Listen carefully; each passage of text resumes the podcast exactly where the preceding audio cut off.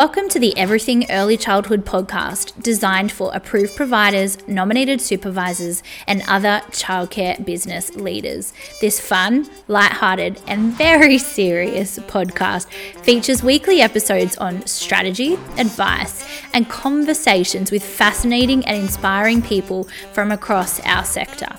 Join the journey and have access to the tools and inspiration you need to create high performing childcare businesses. Let's get started. Hello there, friends, and welcome to the Everything Early Childhood podcast.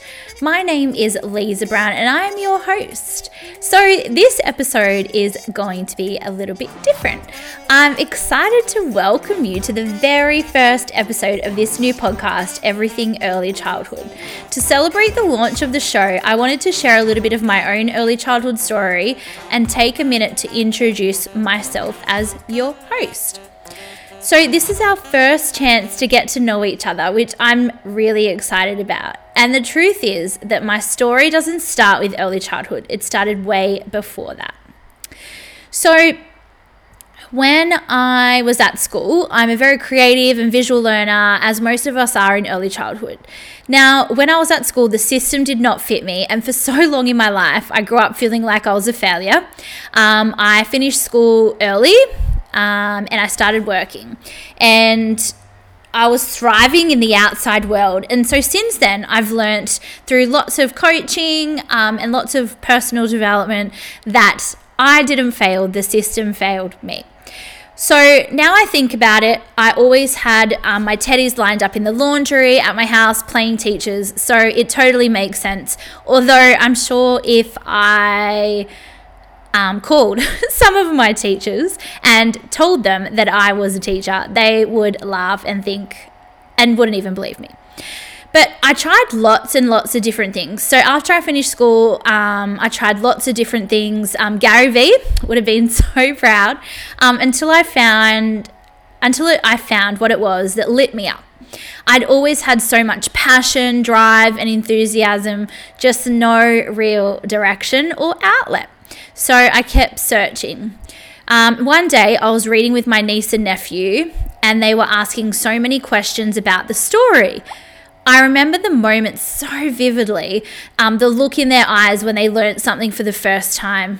You all know the one. And from that moment, I was totally hooked. I started my journey here in Sydney, Australia, in the hills to be specific, and I quickly fell in love with it, become a sponge, and started soaking up everything. I was that trainee that people hated, always hanging out in the director's office, um, always getting I'm quoted saying I was the favorite, but really, I was just there to ask so many questions and absorb as much information as I could. Now, I learn a lot from all of my directors, but my biggest mentor was my second director, who, well, just knew me better than I knew myself. And because she took the time to observe and listen and really get to know her team, she was able to see my potential and what I needed to be successful, even so early on in my career. So, what she did, she created little extra projects for me on the side, and she just believed in me. And I'm so grateful for that to this day. I never looked back from the day I started over a decade ago. Finished my Cert 3, did my diploma, and also my Bachelor of Education, which I have to say was one of my proudest achievements. Um, becoming a room leader, 2IC director, and now owner of my own centre. I have achieved exceeding as a director for multiple services, and we achieved exceeding as an owner. And five years ago, I started Platinum Education Group, which is a coaching, consulting, and training company. We have different platforms on our website. And what we do, we design DIY kits, products, training, services to solve childcare's biggest time suckers. And we are so excited to be giving back to all the childcare leaders out there and help to support them to create high performing, exceeding childcare services. Now, this podcast, I do have to say, has been in the works for quite some time. Anyone that knows me knows that I've been probably talking about it here and there for about two years now. And I just remember the saying, a year from now, you wish you had started today. So, guess what, guys? Today's the day. Each episode will be a little bit different. Um, as a teacher, I never stop learning, whether it be from clients, um, our educators that we work with every single day in our teams.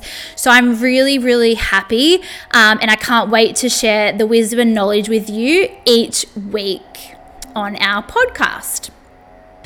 So each week it'll look a little bit different. Um, I'll be doing some solo episodes where I'll share some tips and advice. Um, I'll be bringing in industry experts and some real people from the field. So sometimes you'll hear me go solo, like today. You'll also hear me doing interviews, and I'm hoping to showcase lots of different ways that you can be an amazing provider and to represent a lot of voices in the early childhood sector as we bring guests in to join us.